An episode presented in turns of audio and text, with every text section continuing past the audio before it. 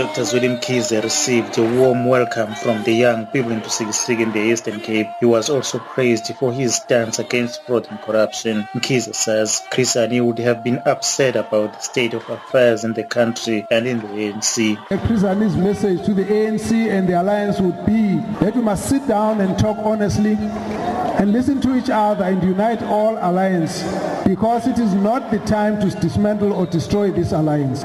The destruction of our alliance is a game of no winners.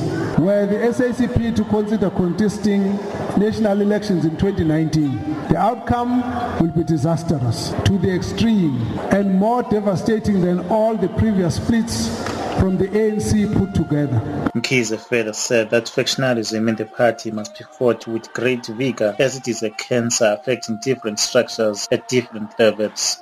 Greed, crass materialism, and factions now drive corruption in the party and in the state and is hurting the image of the ANC. This now is a cancer that affects our structures at different levels, different leagues, and alliance partners. This is intolerance of different views and labeling instead of allowing frank debate and diversity of views.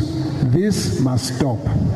Mkhize said poor planning, corruption and the capture of impunity must be addressed at the coming ANC policy conference because if not, radical economic transformation will be meaningless.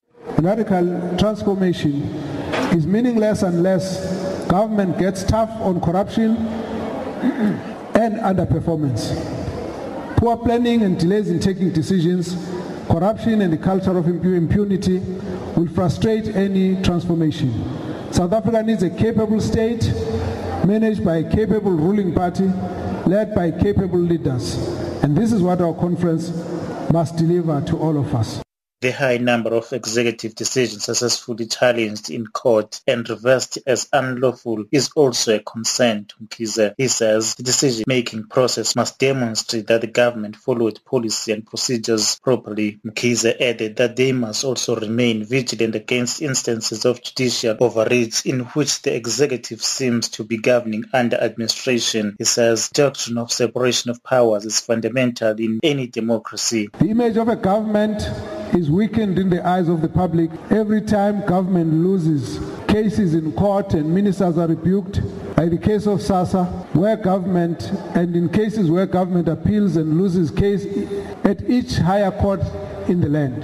There must be accountability and consequences to those government officials whose poor performance results in frivolous litigation, fruitless and wasteful expenditure.